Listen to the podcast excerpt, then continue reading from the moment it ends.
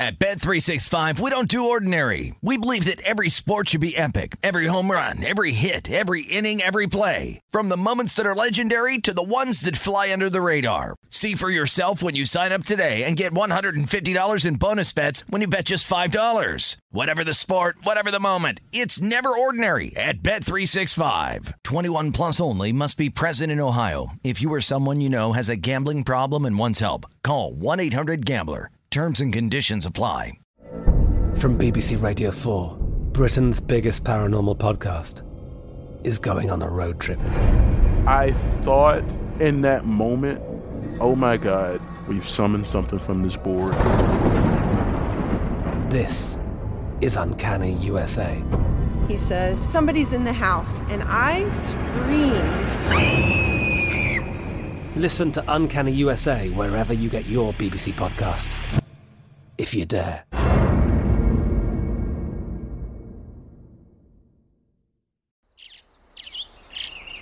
Getting ready to take on spring? Make your first move with the reliable performance and power of STIHL battery tools. From hedge trimmers and mowers to string trimmers and more, right now you can save $50 on select battery tool sets. Real STIHL. Offer valid on select AK system sets through June 16, 2024. See participating retailer for details. When you buy Kroger brand products, you feel like you're winning. That's because they offer proven quality at lower than low prices. In fact, we guarantee that you and your family will love how Kroger brand products taste, or you get your money back. So next time you're shopping for the family, look for delicious Kroger brand products because they'll make you all feel like you're winning. Shop now, in store, or online. Kroger, fresh for everyone. This is the Pittsburgh CityCast with Tim Benz, presented by Bet Rivers. And Oneil Cruz, another hit. That'll bring in Vogelbach. What a night for the young stars to shine.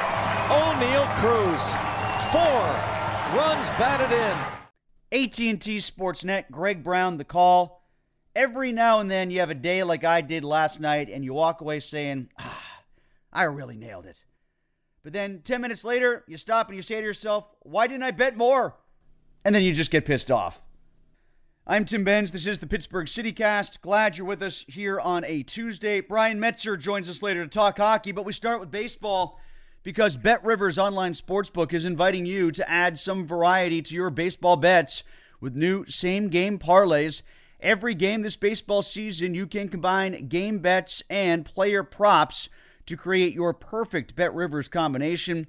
Whether you are looking to increase your payouts on favorites or make your own long shot, you can add a little spice to your game with same game parlays at Bet Rivers Online Sportsbook. Download the Bet Rivers Sportsbook app and make your baseball same game parlays today. I've got one for you coming up in just a little bit. And to be honest, I, I don't even know how much I'm going to bet today. I probably will. I've talked myself into one or two, but I had such a good night last night. I was considering just letting it simmer for a while. I had the over in the Pirates Bucks win 12-1. I had the under in the Brewers Cardinals game with Corbin Burnes and Miles Mikolas pitching. Brewers win 2 0. And then came the creme de la creme, something we even talked about on the podcast yesterday. I parlayed Gerrit Cole, Shane McClanahan, and Corbin Burnes all at over seven and a half strikeouts. Cole had 12 and almost pitched a no hitter. Burnes had 10 in seven innings of shutout ball against the Cardinals, and McClanahan checked out with eight. So that one hit at plus 500. You're welcome. I'll tell you what, though, the one that really had me sweating was the Pirates. They get out to a 7 0 lead so fast, all I thought was, oh man, they're going to screw me at 8.5. You watch. It looks like it's such a lock, it's not going to be a lock. And I waited to play it. It had been at 8, it went to 8.5. I played it anyway. Then it started to pour in the sixth, just teeming with rain. I'm like, oh no. They're going to rain it out, and the under's going to hold, and the game is going to be official. To make it worse, the Cubs got one while it was raining to truly rub it in. So I thought it was just going to sit at eight. But sure enough, The rain went away. The Buccos pounded through with five more and made it a perfect night. Thank you, Pirates. Thank you, Oneil Cruz. How about the other kid, too? Cruz went two for five, but that Madris recorded three hits during the beatdown of the Cubs at PNC Park. That makes him just the 10th player in franchise history to accomplish that feat. According to franchise statistical research, it's the first time a Pirates player had three hits in his debut since Jason Kendall in April of 96. The only other Pirates player to do that since 1940, well, two of them actually, Sam Khalifa in 1986 and Bobby Del Greco in 1952. The Pirates today, they are at minus 155 as favorites over the Cubs. The over under is at 9 at minus 106. Boy, Pirates 155 is a favorite anytime. I don't know about that, but yeah, they are playing better than Chicago. And there does seem to be a little bit of juice about the young guys who have been called up. So, what the heck, especially if you're going to the game. Throw a few down to the Pirates. Not quite sure on the over under there. Now, as for Cole, I mentioned him earlier an ex Pirates pitcher, of course. He takes a no hitter into the eighth before Isaac Paredes shoots the ground ball up the middle to open up the eighth. Cole leaves the 2 0 lead. Fellow former Pirate Clay Holmes blew the lead, yielding two runs. It was a rare bad outing for Holmes, who still has an ERA of 0.55. However, New York won 4 2 anyway, scoring twice in the ninth at 50 and 17. The Yankees have the best record in Major League Baseball. Do you want to go with yet another Rays Yankees under? I was torn there yesterday. I stayed away. That's four unders in a row now with these two teams, though. Nestor Cortes pitches for the Yankees, and we don't know yet for the Rays, so that game isn't up on the Bet Rivers app. But I'm going to be really interested to see where they put the line on that one for the over under. If it's at six and a half again, like it was last night. Also, if you want to continue with the strikeout theme, those three guys I mentioned before, McClanahan has 113, Burnes 110, Cole 103. They're 1 2 3 in Ks. Dylan Cease is fifth. He's got 97. He faces the Blue Jays, and Kevin Gausman, he's pitching there too with 80 Ks and a 321 ERA. Cease is at minus 106 to go over seven and a half strikeouts. It's under nine at minus 115, and the White Sox are at plus money at plus 108 with Cease on the mound.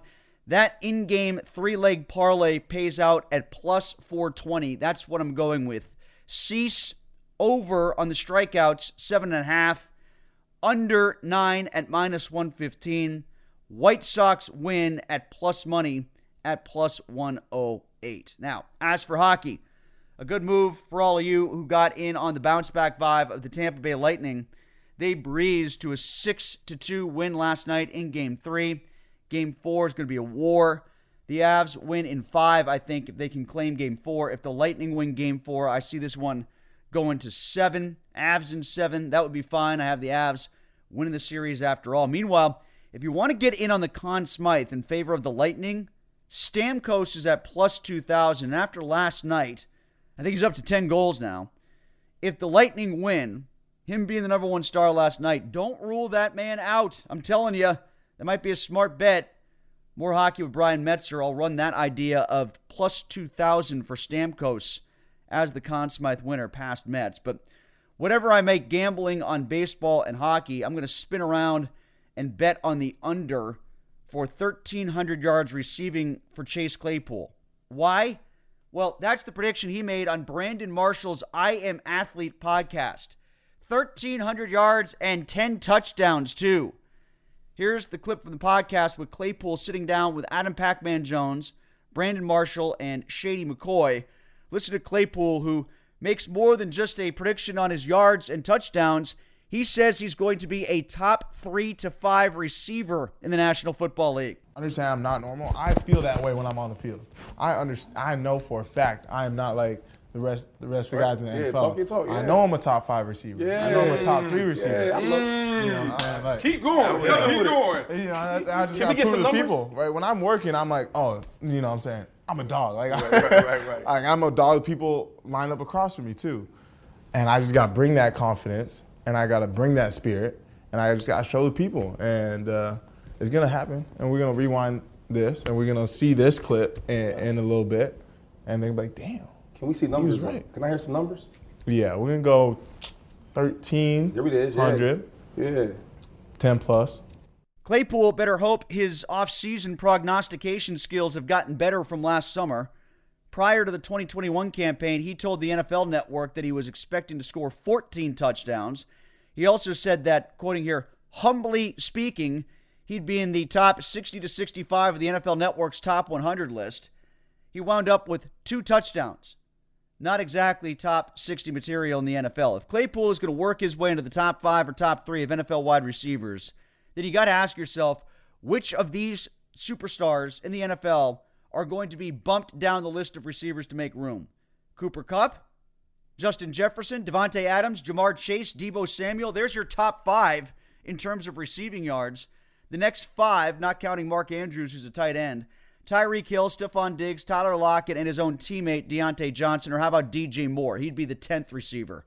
Yeah, I don't see Claypool passing any of those guys either. I mean, even maybe Johnson. That's especially since touchdowns were the only category where Claypool's statistical production dipped in his second season.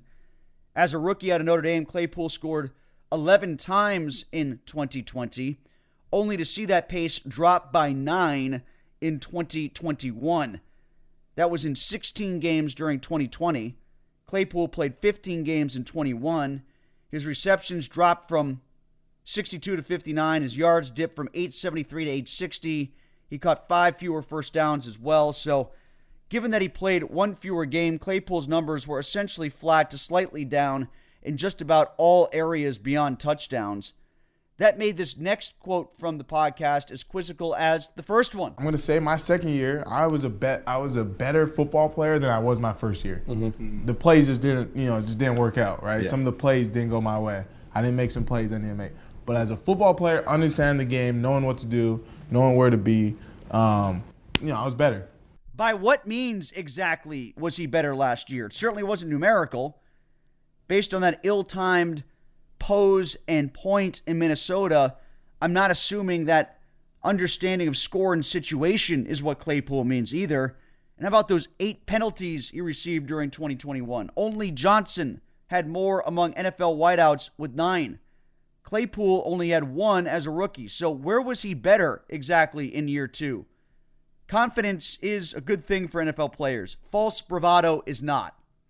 The Steelers have tended to specialize in the latter for the past five years.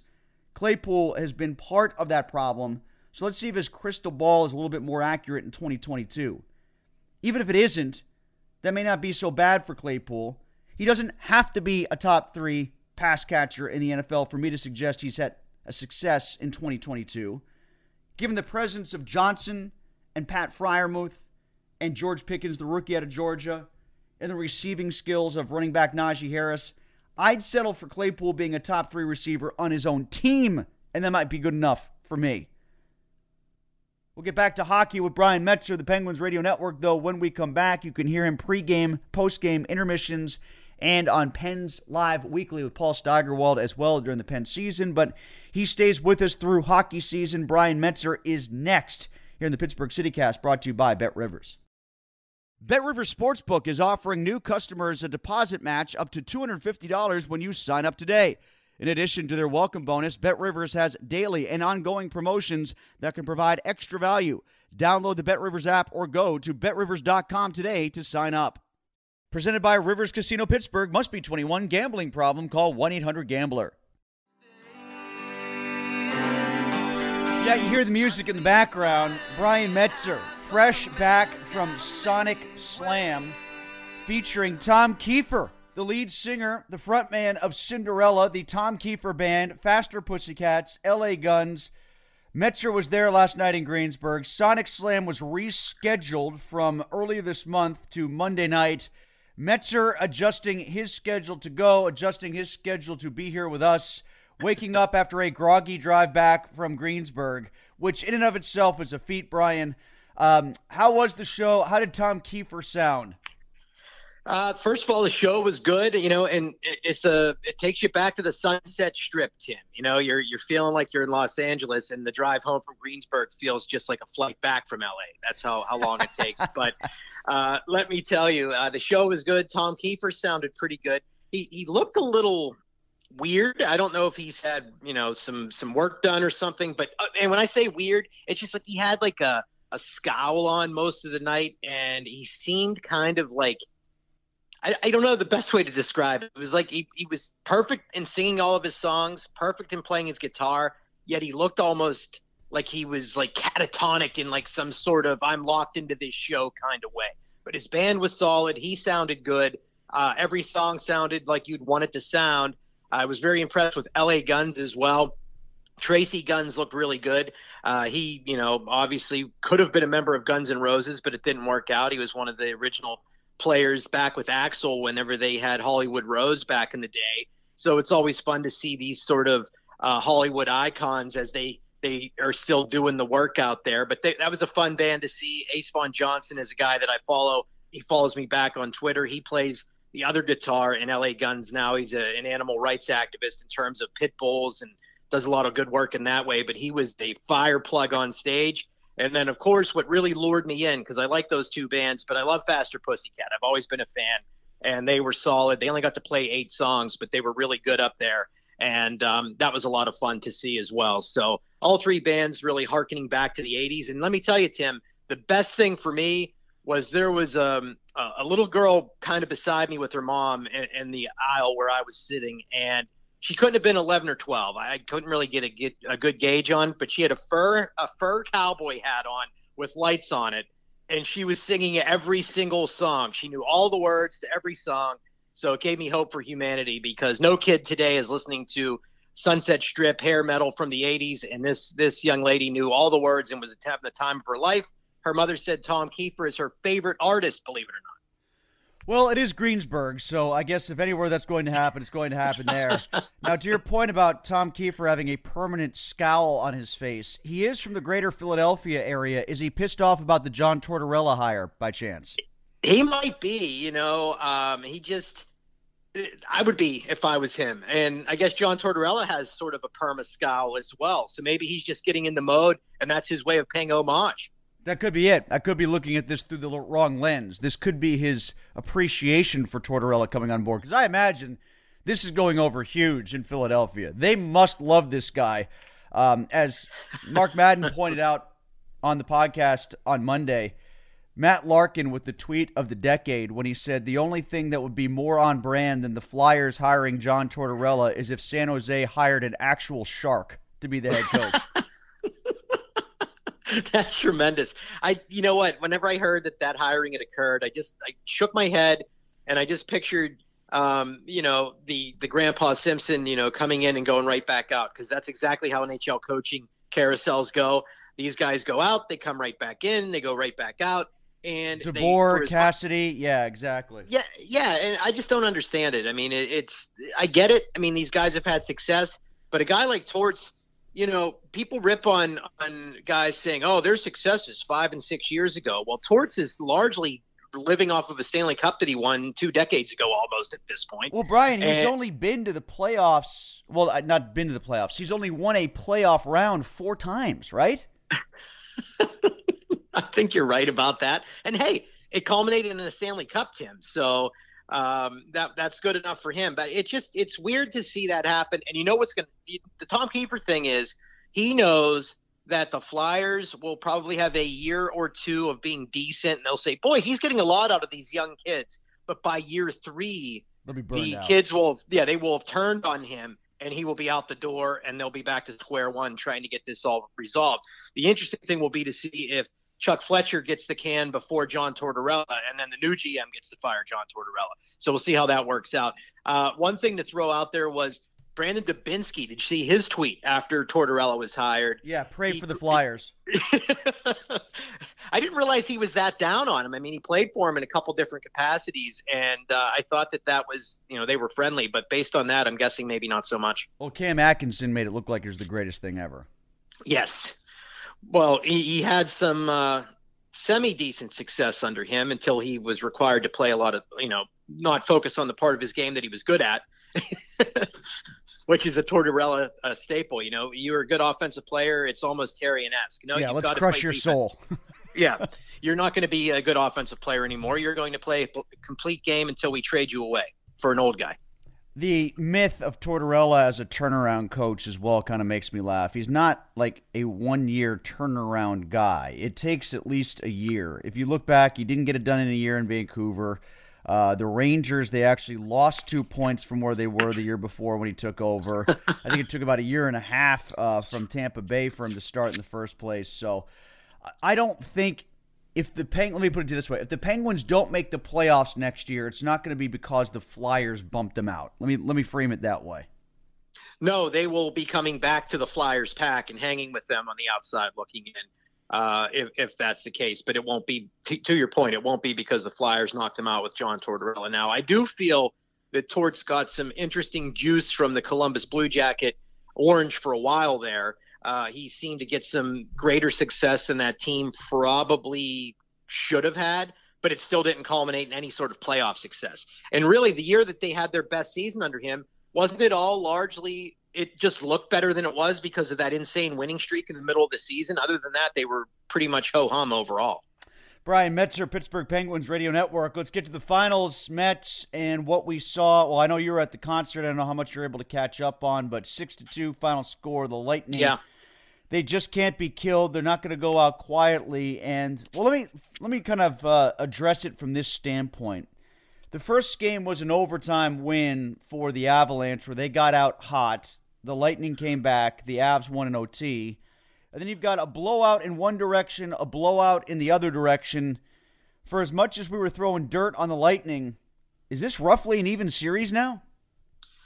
Um, I, I think you have to consider it that way when you're looking at Tampa, just because they never go away. I mean, they they just we talked about this last week, Tim. They are the Michael Myers of the National Hockey League. They just seemingly get back up, and it's usually driven by the Kucherovs and the Stamkoses of the world. And of course, the pinball flipper legs of Vasilevskiy made another huge save in the game last night, uh, stopping Compher. If he doesn't make that save, I, I, it's a different different kind of hockey game. They also had the benefit of a disallowed goal, right? Nichushkin had one overturned for offside. And, and when you look at these kinds of things, it, it just shows you how close it can be. You know, a couple things go the other way, maybe it's a different hockey game. But I think if the Avalanche want to come back and not make this an even series and find a way to wrap this up, which is you know a long ways off because Tampa is not going to go away easily. They're, they're, it's a 2-1 series now. It's probably even closer to tied than 2-1 based on how they played last night.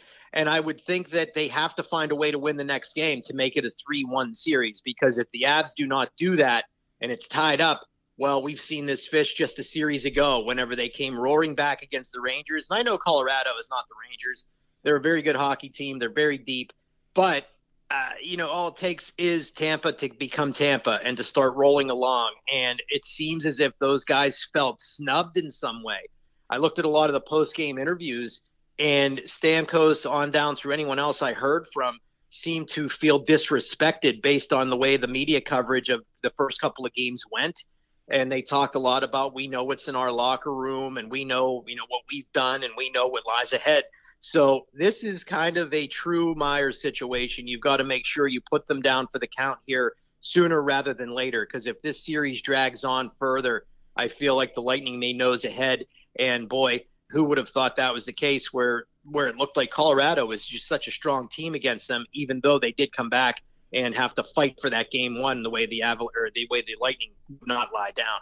I got the impression Stamkos was kind of uh, a little pissy too because people were yep. throwing stuff on the ice. Yeah, I think you're right about that. And, and he was kind of yelling at the crowd as, as soon as the game ended. Well, I mean, he's a pretty. That's one thing I'd say. He's a pretty respectful guy too. I mean, he, he's in terms of jerks in the National Hockey League, I've never put Steven Stamkos in that category. So something like junk being thrown to the ice would annoy a guy like that. He's, uh, you know, a pro's pro. He's out there. He does things the right way. So I think that that was a, a big part of it.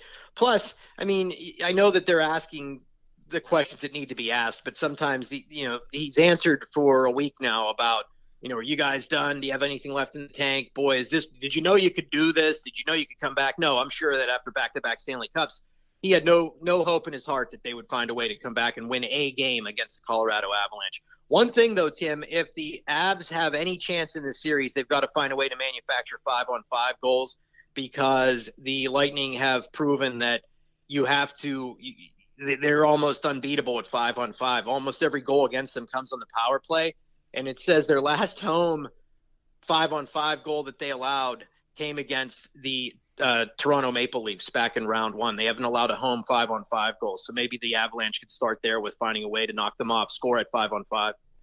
Kucherov went out with an injury. I'm wondering, will Connor McDavid and Leon Draisaitl both lead in postseason points between now and the end of the series, even though they didn't even play what in a semifinal or in a final uh, t- to get to the Stanley Cup? Because they've still got what 33 points for McDavid, 32 for Draisaitl. Kucherov's at 26. Makar actually. Uh, might have the best shot. He's got 26 points as well, depending on how long uh, Kucherov is out. And that's Zibanejad actually with 24. Yeah, I would think if the uh, series drags on, Makar would have a pretty good chance at it, and same with Cooch if he comes back in. And you know, people always joke about the the Conn Smythe being awarded to the team that lost the Stanley Cup. Maybe we'll see the first time in history, Tim, where a, a guy that didn't make it past the conference final gets awarded the Conn Smythe Trophy. What do you think?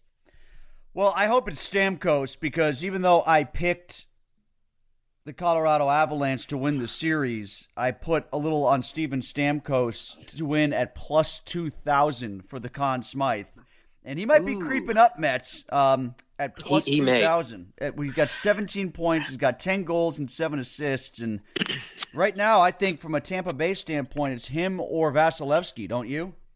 Oh yeah, they're they're definitely. And when you look at this situation, they don't always just go with the highest point scorer. I mean, if you look at the Penguins' second Stanley Cup back in 2017, of those back-to-backers, Sidney Crosby won his back-to-back Conn Smythe in those situations, and it was Gino that led the team in scoring. So maybe you do see Stamkos get awarded that. Uh, at this point, could almost be a lifetime achievement for him if they Yeah. win or lose, because he, he is the driving force for that team, and he has truly been a guy that has scored some big goals for them. I mean, the goal the goal that he scored last night, even though um, you know they put up all of those goals on the Avs, that may have been the biggest goal of the game. Would it make it four two if I'm not mistaken? And it was a great play, and it kind of put the nail kind of in the coffin for that game. He has done that all playoffs long. He's had a resurgent season. He's had a career type year.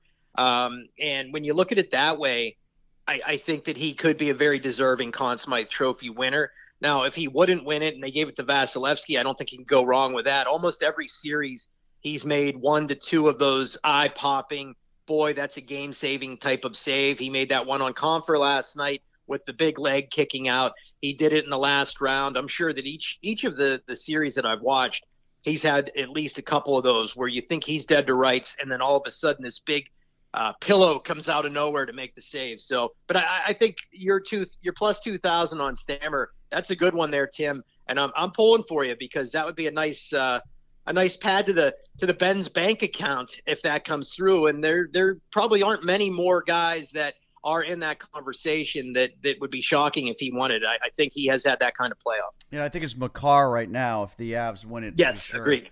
Uh, Yep. And some people have said he's the best offensive defenseman and best skating defenseman, maybe since Bobby Orr. Uh, I don't know if that's heaping too much praise, but it ain't far off. Uh, I know if you look at two way guys, Lidstrom certainly comes to mind between Yep. uh, Orr and now, but scoring wise, Paul Coffey maybe, but I mean Makar has such incredible offensive talent, and I think he's the biggest reason why things looked as lopsided as they did in that second game because he was so good at getting it out of the zone and keeping it in the offensive zone against the Lightning. That was the big thing, Mets. No, I agree, and I, I feel like he is the serpentor of defensemen. They went and gathered the DNA of all these old great offensive guys, and uh, you know, they maybe it's Doctor Mindbender from GI Joe built him. And when you look at it, he skates like the wind. He has so many great offensive skills. He can stick handle in a telephone booth. His passing is top notch. He can score goals. He can do everything. And I, I kind of hate when a guy's been in the league just a handful of years and you start hearing every broadcaster and commentator talk about, boy, you know, he, he's he's maybe as good as Bobby Orr. Well, he has a long way to go. However, he really is in that conversation the way he plays the game. We have not seen a, a defenseman with so so much of a a great offensive skill set while still being able to play on the defensive side of the puck.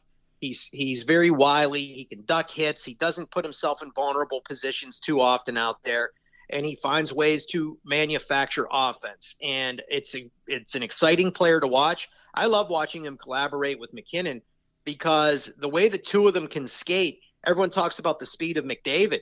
Those two both skate so fast, they get into open areas of ice before anybody can even know where they are. I mean, look at the way MacKinnon can go around the net with such speed that he's back in the opposite faceoff circle, opened up to take a pass, usually from someone like Cale Makar, that they they seemingly are going to be terrorizing the league for years to come, and it's exciting for all involved. I think that this was the best year to have the NHL maybe on more national screens on uh, a, a, new TV package because they're getting to see MacKinnon and Makar and McDavid and Draisaitl. But specifically to your original point, uh, Cale Makar right now does look like he could be in that conversation of being one of the best all-around defensemen we've probably seen in many, many years. Yeah, and the ratings are through the roof. Did you see that report? I didn't read the report, but I've seen headlines about it. Yeah, it's it's exciting for them. I mean, that's what you need to see, and hopefully, that's good news league wide that maybe it starts to impact the salary cap a little bit because we've been so stunted with the pandemic years that it screwed a lot of teams in terms of what they needed to do and I think that they all anticipated by this point, without a pandemic, having five, six, ten million dollars more on the salary cap, which would have helped every team in the league. And instead, they're getting a million here, two million there. So maybe going into maybe next season, beyond this one, two years from now, maybe that cap jumps based on what they've been able to accomplish with their TV ratings. Mets right now, this game four is practically dead even. Uh, just to take the win, forget the puck line. It's minus 110 for the Avs. It's minus 106 for the Lightning. How do you see it going? I, I think on home ice, it's hard to go against the Lightning uh, just based on what they've done there. I told you about the five on five numbers. So if they can stay out of the penalty box and they can play like they did in game three, I would feel pretty confident with throwing a couple of shekels on the Tampa Bay Lightning at Amalie Arena. I mean, they've just done – a remarkable job there in the playoffs. It's, you know, what you like to see a team being tough to beat at home. So I would say at least for game four, we talked about it being even. The the odds look like they're even. Maybe lean in the Lightning's direction just because Amalie Arena, I mean, it's just going to be very tough to beat them there. Over under six right now. The over is at mm. minus 114. It's a little bit better bargain at minus 106 on the under. Yeah, I think I'd, I'd consider the over again, even with the the goaltending matchup. I mean, Vasilevskiy is even when he's winning games, he's given up a couple, and I know it's up in the air as to which goaltender is going to go for the Avs. But I still believe no matter who's in there, we've seen every goaltender that could possibly play surrender some goals. I, I don't know that it's out of the question to have another, you know, four three type game or a four four. I don't know. I don't want to say four two because then you're not going to win your over. I, I think I would still lean towards. excuse me, lean towards the over and the Lightning on uh, in Game Four. Who plays in net for Colorado? Do you think? Well, that's the uh, the debate that's going on today. Everybody is saying, well, should you know, has Kuemper lost the trust of the coaching staff there? I don't know that he has. I know he wasn't very good in Game Three. I thought he did a, a decent job in getting himself back into the into the playoffs after his eye injury in the first couple of games here. But it's kind of hard to go against their young guy. I mean, wasn't um, isn't he six and zero oh now? I think when he's had to come in. He's not that yeah, young though. They're the, they're the same age, aren't they? Yeah, in terms of age, yes. But the, the ridiculous thing, Tim, is they still consider him a prospect goaltender. He was just in the, uh, and this is a weird because he was in the KHL and in, in the Czech league for so long. Yeah, and what's interesting is he is um, last season's Upper Deck Hockey collection. He was one of the Young Guns cards, so they're considering He's 32. Him, I know. Well, but here's the even funnier thing to put that in perspective. Just in the series two that they had last year, Michael Houser was a young gun for the Buffalo Sabres, and we all know how old he is. I don't know how old he is. How old is he? Uh, probably around the same age. Yeah, I, I, know he's like, I know he's somewhere around his thirties, but yeah. I, I just, I, when I said that, I just meant because he's been bouncing around forever, and he finally got that cup of coffee to come up and play against the hometown Penguins last year, and he got shelled, if you remember, and uh, everyone was talking about he's like the oldest rookie ever, And it was funny to see him get a Young Guns card because you know that that's what they do. Whenever a team doesn't have uh, a number of really good prospects in a particular set, that's what you see happen. Mets, I look at the goaltending for the Avs and I think to myself, if those guys can do it with the right team in front of them, Tristan Jarry can do it for the Penguins. Now they just have to put the Avs in front of them. hey, even an Avs goaltender, regardless, can give up a stinging bad goal, Tim. Not to rain on the parade. Uh, we we watched Grant Fuhr uh, surrender those type of goals over the years. We saw Tom Barrasso do it back whenever he had really good Penguins teams in front of him. However, to your point, I agree. If you have the Avalanche in front of Tristan Jarry, cup baby, cup baby, cup baby. By the way, uh, Michael Houser, let's see here. He was, uh, wait, no, that's the musician Michael Houser. Hold on for a second. uh, Michael Houser is 29 years old right now. There so you go. not So he's younger. He deserved. He wasn't into his his uh, 30s yet, so he deserves a Young Guns card. Yeah, by, Whereas Francouz, he doesn't deserve one. by comparison, he is technically a young gun. Uh, finally, Mets, anything else you're seeing, hearing about the Penguins moving forward into free agency, trade talk, anything like that? No, it's been uh, kind of ominous in its silence. I anticipated hearing something by now. I mean, I realize we still have a good three weeks or so before free agency kicks off. Um, I still uh, believe uh, or have a feeling based on some some whispers, etc., that uh, they're working towards something with Kris Letang. I, I guess we'll find out if that happens.